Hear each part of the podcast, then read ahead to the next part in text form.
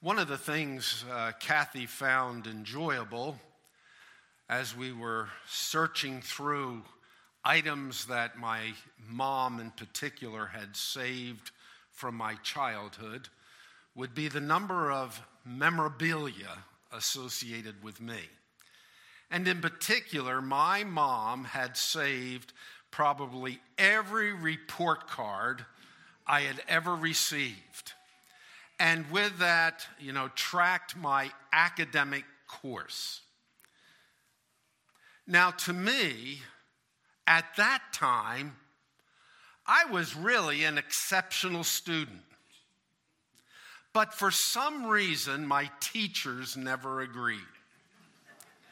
And what Kathy kept reading in the report cards from grade school was the comment does not work up to his potential.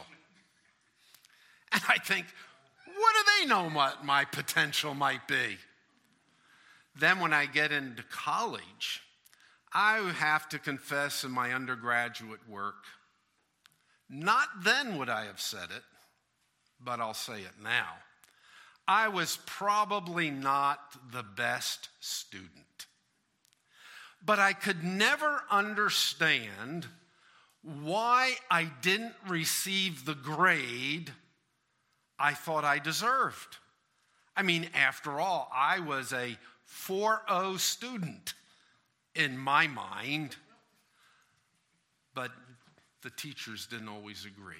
So, for the students that are with us today, you understand it's not so much what you think of how well you're doing in your subjects, but it's what the teacher determines how well you're doing. Or in the same way, if we look at professional careers, you know, we may think we're doing a great job in our responsibilities at work. And then all of a sudden, the boss calls us into the office and says, You know, we're going to have to let you go. Or, you know, we're putting you on probation. You're just not quite accomplishing what we expected. Now, if we have the privilege of running our own show, our own business, so many of them have professional requirements. And it isn't that you and I would be able to say, well, I think I'm capable to be a dentist, an attorney, a physician, a therapist, a teacher, whatever it may be, what happens? We have professional exams. And we have to meet the basic criteria in those professional exams. Now, why am I saying all of this? In some ways, it's not any different in the church. And when we talk about in the church, because we've been examining the New Testament church, it really isn't so much how well we think we're doing or what preference we might have as to what the church ought to be like. It really has to do with the evaluation and the standard that's established by the head of the church, Jesus Christ. And as I was thinking about the study that we've been doing together, I came to realize in many ways we could really spend year after year talking about the biblical revelation or disclosure on the church. Because obviously that's a main theme in the New Testament, isn't it? But we've seen some of the most fundamental things that we need to understand. And the first and foremost is the fact that when we talk about the church, the reason for its existence and its purpose is the glory of God. And we have also seen that when we start talking about what is it that God has called us to himself to do, the answer is to worship him, to give him the honor and the glory that he deserves. And we have seen that when we do so, it can't just be a ritual we go through. It can't just be an outward action. It has to be something that comes from the depth of our being.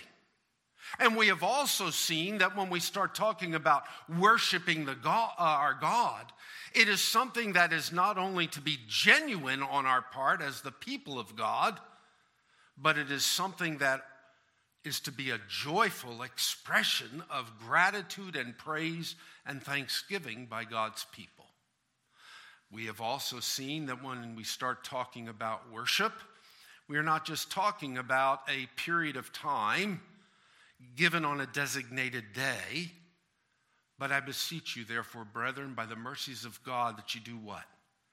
You present your bodies, you present yourself as a living sacrifice unto God, which is your rational, your reasonable service of worship.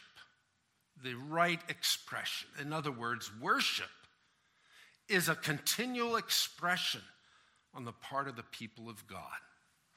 We have also seen that when we talk about the church as God has established it, that God's people recognize there are elements that are critical for the healthiness of a local body, the church. They continued how? Steadfast, devoted to what important ingredients in church life? The apostles' doctrine, fellowship, breaking of bread, and prayer. And we can sit and say, well, how are we doing? And again, just like Paul could say of himself, you know, it's a little thing to me that I should be examined or evaluated by you. Now, that immediately tells me that Paul has had a great transformation in his life. Because what is it that tends to affect us and bother us, impact us the most? What do people think about me? What do people have to say about how I'm doing? Paul said, That's insignificant to me. How well you think I'm doing, how well you think I'm fulfilling my apostolic role. And he even went on to say, As concerning myself, I don't know of anything that is displeasing to the Lord. I have a clear conscience in my service. And yet he said, That doesn't exonerate me. Because the one who evaluates me is the Lord. And it isn't so much how we think we're doing. Because we tend to either get discouraged and think, well, I'm really not doing so well. Or on the other side, we get an inflated look, and I can't understand why these teachers don't appreciate my real abilities in the class and the subject I'm studying. So my thought was let's take the final couple of sessions as we look at the New Testament church and see what the head of the church has to say to us so that we find out what really pleases him. Now, we know all of the New Testament is really the record of Jesus Christ speaking through human authors. But there's something uniquely distinctive about the book of Revelation. Not that people would say, well, you know, it's hard for me to understand this book because of its symbolic forms and figures that are found within it. But this book was written by the Apostle John at the direct commission of Jesus Christ. And in this book, Jesus Christ, if you look in Revelation chapter 1, verse 11 said, Write in a book what you see and send it to the seven churches. And then he lists the churches that are in Asia Minor. So, this book was written by the Apostle John, directed by the Savior himself, who was commissioned to write this work. Now, we know that when John wrote this work, he was being persecuted and exiled because of his witness for Jesus Christ. You'll notice he said in verse 9, I, John, your brother and fellow partaker of the tribulation and kingdom and perseverance which are in Jesus, was on the island called Patmos because of the word of God and the testimony of Jesus. Patmos was where the Romans exiled many of their public enemies, those who would be opposed to the Roman Empire, those who were considered you know, individuals that were detrimental to the well being of the empire. And here is John writing in about seven, uh, excuse me, 96 AD, during the time that the church was being persecuted by the emperor Domitian, that he was commissioned by Jesus Christ to write this work. Now, what do we know about this? Well, if you look at the opening statement found in verse 1 of chapter 1, it is the revelation of Jesus Christ. In other words, this is the revelation, and you know the meaning of the word revelation, the disclosure. Some Bibles may have that this book, instead of being called the revelation of Jesus Christ, is called the apocalypse. Um, excuse me, is called the apocalypse of Jesus Christ. And it has to do with the fact that this Greek word is brought into English as the word revelation. And its basic meaning is something disclosed. It's something that otherwise had been hidden. And Jesus Christ is making it known. And when it says it is the revelation of Jesus Christ, while it will also be a book that will focus on him, it is primarily the information that he wants to be given to the church.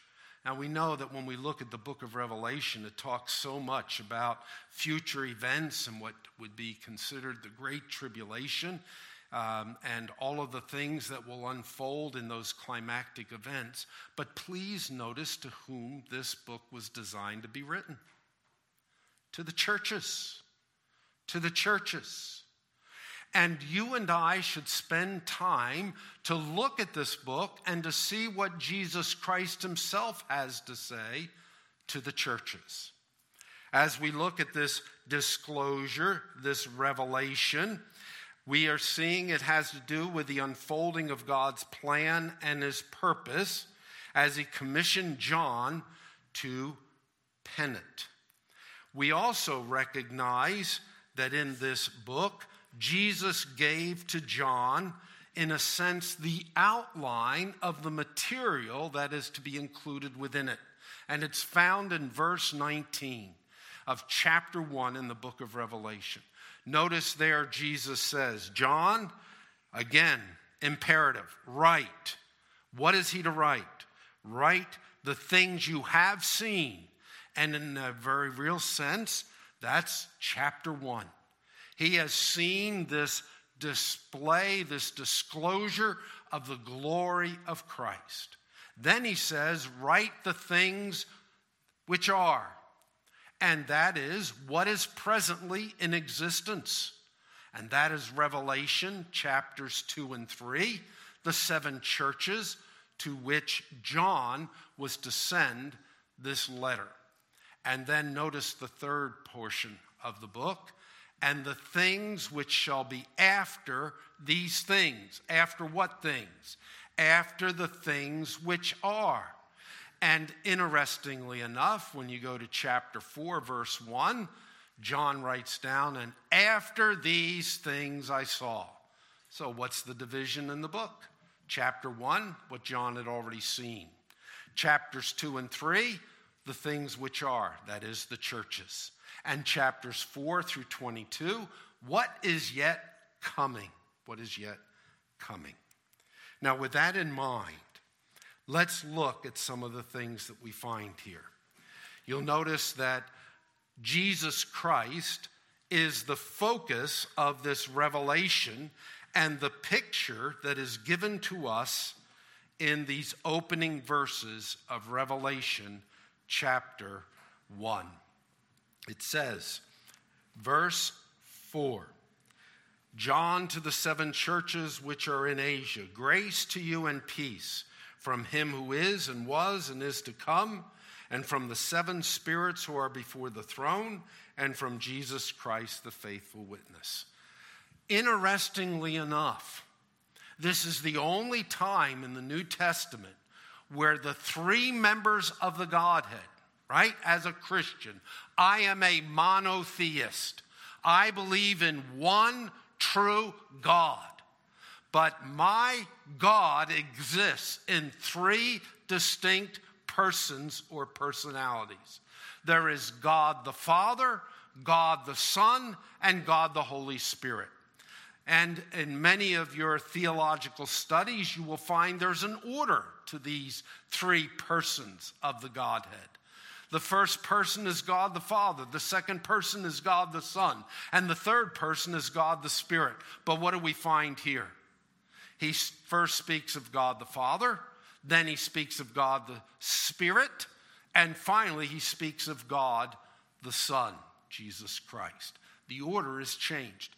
As far as I know, the only place in the New Testament where that order is Father, Spirit, Son, rather than Father, Son, Spirit.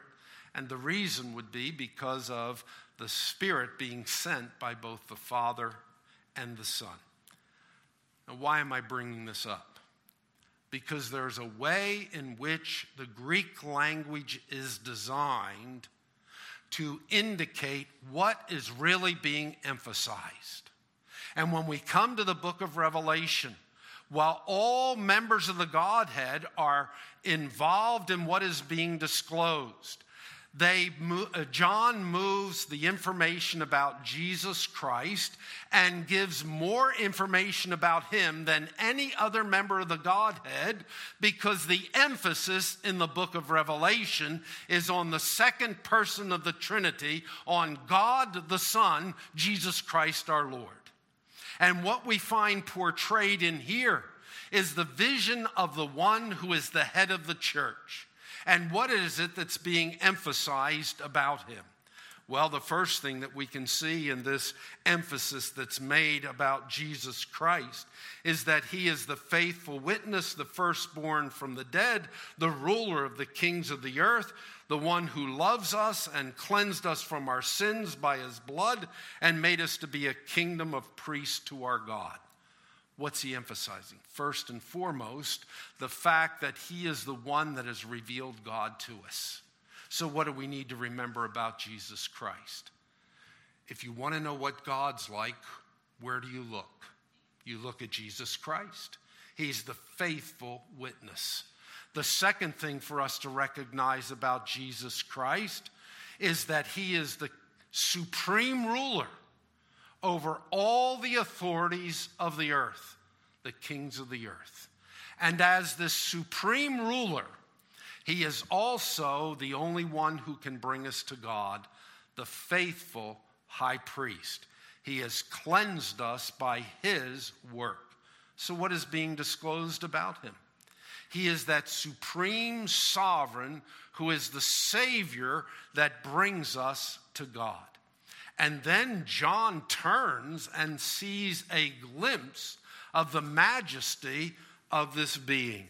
And that is included for us in verses 12 through 17, or 18, excuse me. I turned to see the voice that was speaking with me. And having turned, I saw the seven golden lampstands, and in the middle of the lampstands, one like a son of man, an Old Testament term that indicates he is the descendant of Adam, who is to fulfill and restore what Adam lost fulfilling the covenant promise where God said, I am going to send a seed of the woman who will crush the head of the serpent and be bruised while he does so. Or in the book of Daniel, the one like the Son of Man coming to the Ancient of Days to receive the promised kingdom. In addition, he is clothed in a robe reaching to his feet and girded across his breast with a golden girdle. In other words, he's not one who is going to be involved in doing manual service, but he is clothed in the garments that show both his royalty and also his priesthood. Why should that be true? Because our Lord and Savior Jesus Christ is the king priest according to the order of Melchizedek.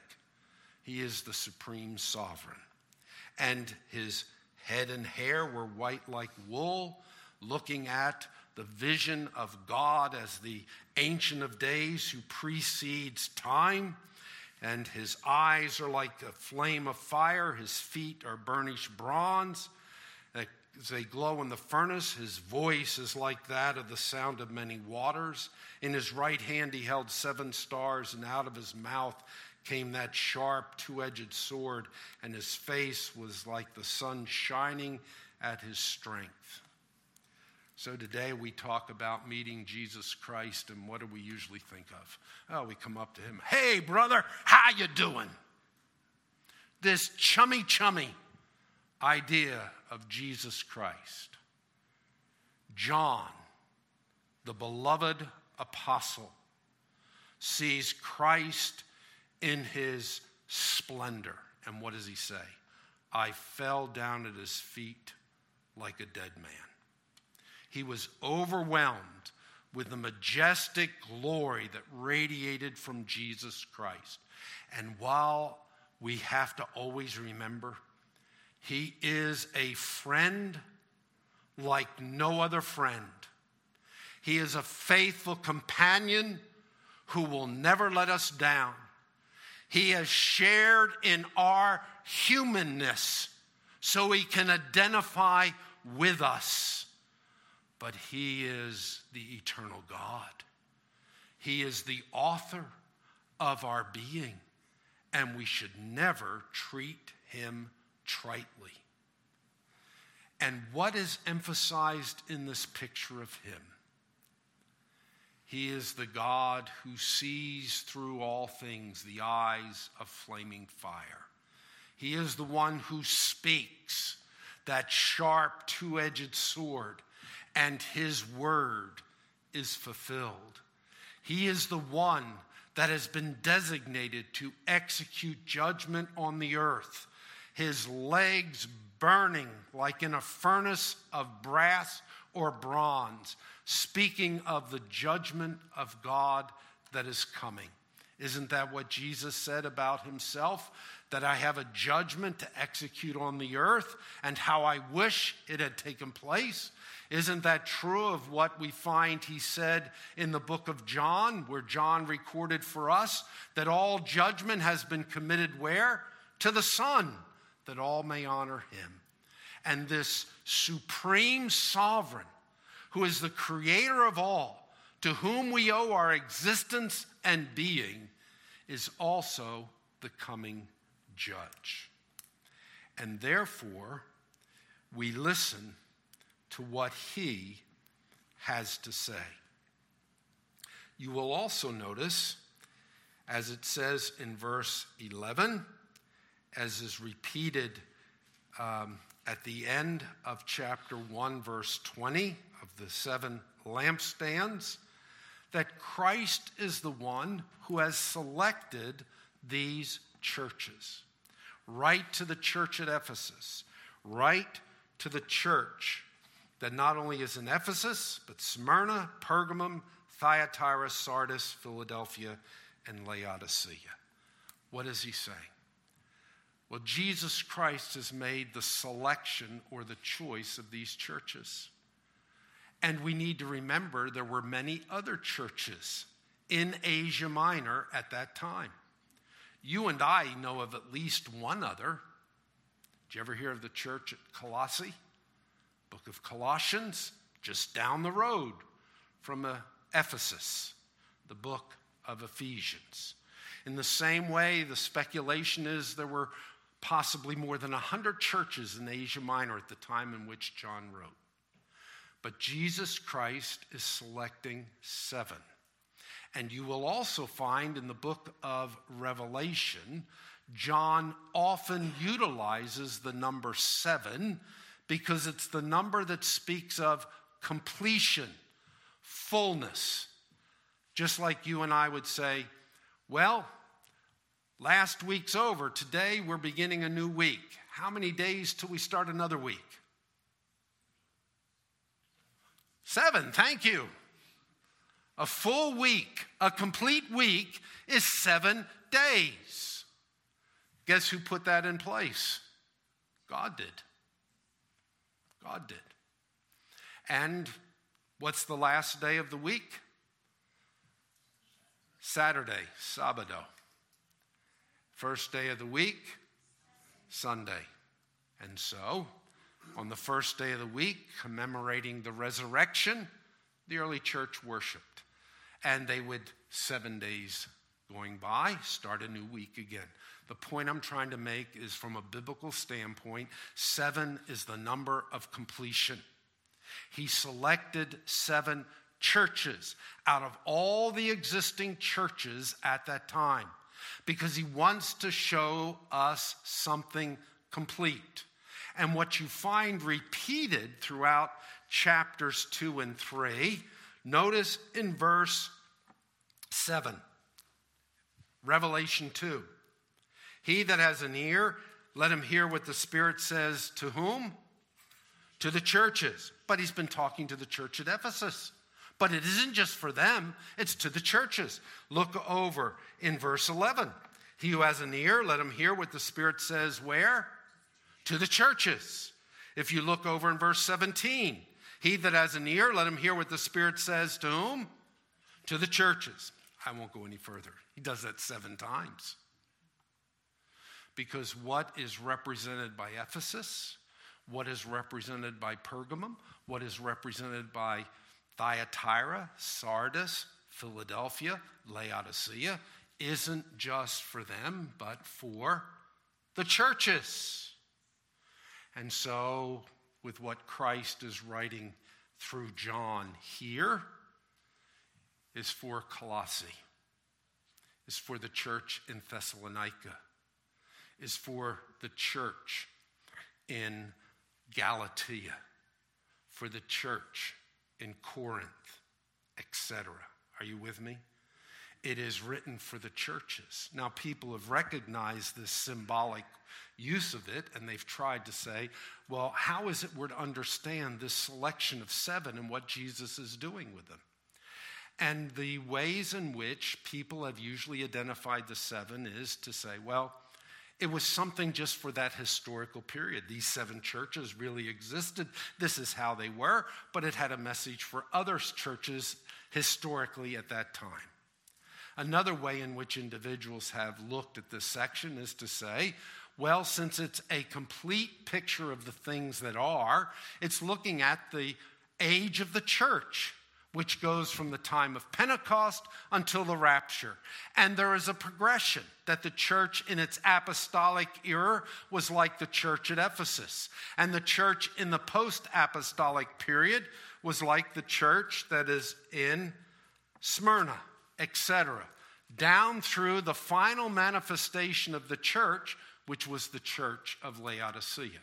The only problem with that is you have to be very selective in what geographical area you look at to say this is what the church is like in a given period of time.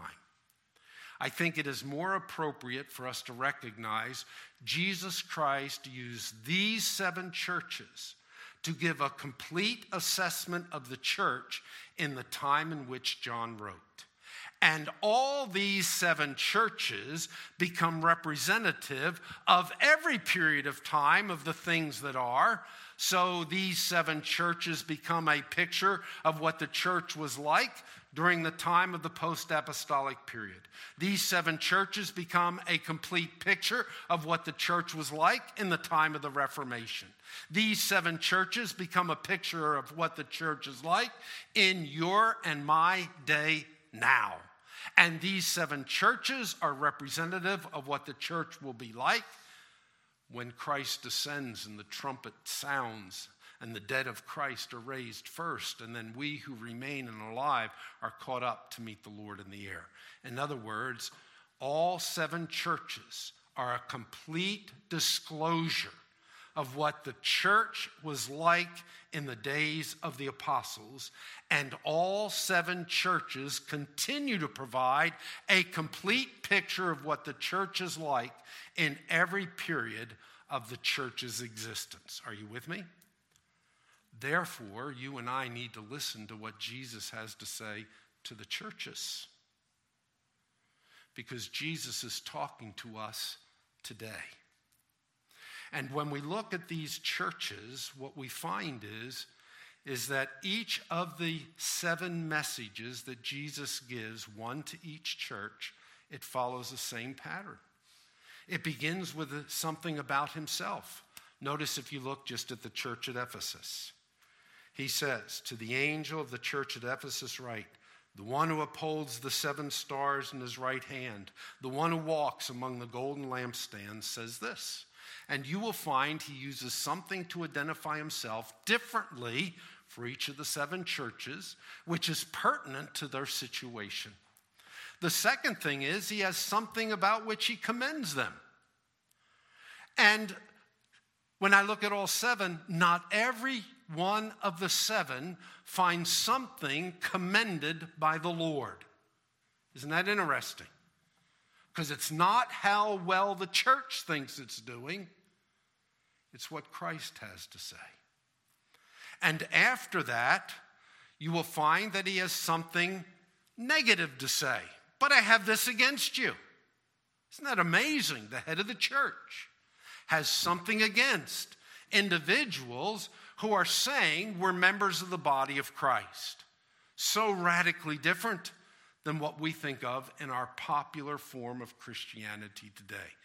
And I also find it interesting that not all of the seven churches have something negative or condemnatory stated about them by Christ. Then he gives them counsel. This is what you need to do. Here's how you need to correct it. And it always concludes with a word of encouragement or hope to the overcomer, to the Nike, to the one who is victorious, to the individual living by faith. There is a great hope for you in Jesus Christ. God's people are always given hope. So, what we need to recognize is that while the universal church is made up of only those who are genuinely God's people, the local manifestations of the true church in any period of time have individuals who profess to be the followers of Christ but have no spiritual reality, along with those that are genuinely His, that are facing the same kind of circumstances that were true in these seven churches. I thought today I need to not go into some of the details. My purpose will not be that we're going to study all seven together. But without that foundation and background, I don't know that we have the basis for us to start to examine what is it that Christ has to say. Not only about these seven churches, but more importantly, through them about you and through them about me. Because this is a disclosure of Jesus Christ, and it was written for whom? For the churches. And we neglect a very important aspect of our walk with the Lord if we don't look carefully at what the head of the church, Jesus Christ, has to say as is recorded for us in Revelation chapters 2 and 3. What is it that we need to recognize? The certainty that we can have. Notice verse 3, or excuse me, 2 of chapter 2. I know your deeds. Look over in verse 9 to the church at Smyrna I know your tribulation. Verse 13 I know where you dwell.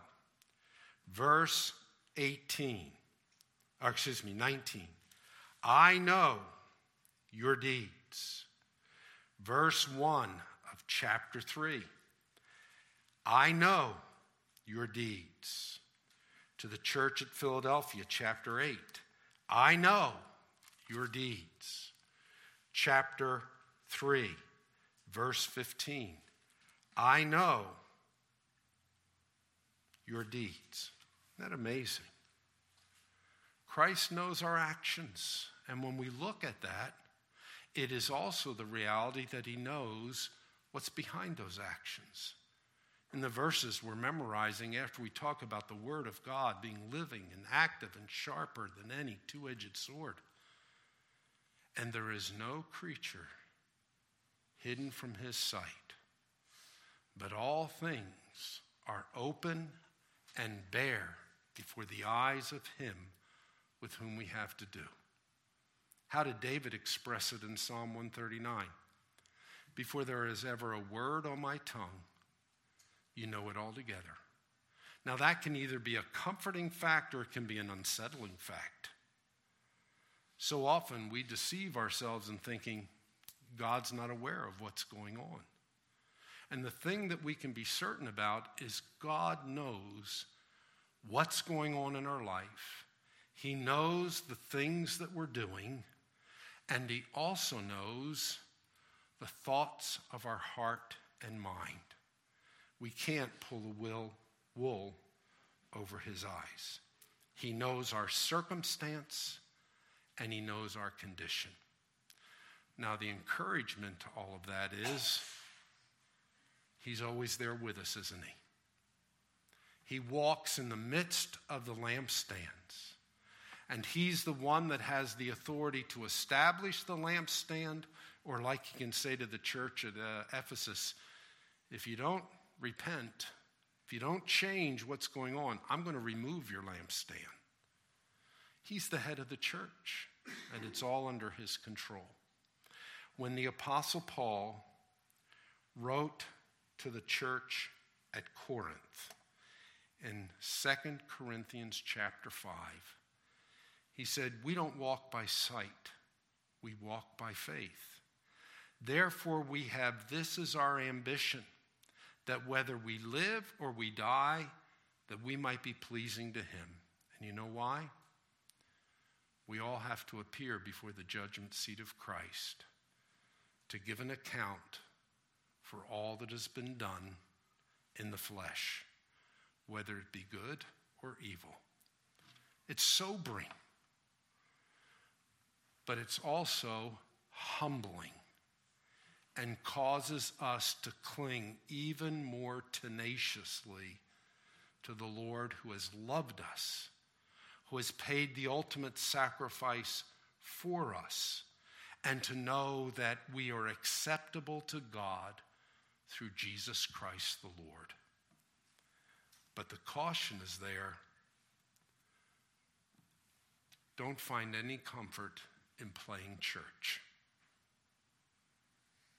He sees us in our condition, the issues of our heart, more clearly than we see them for ourselves.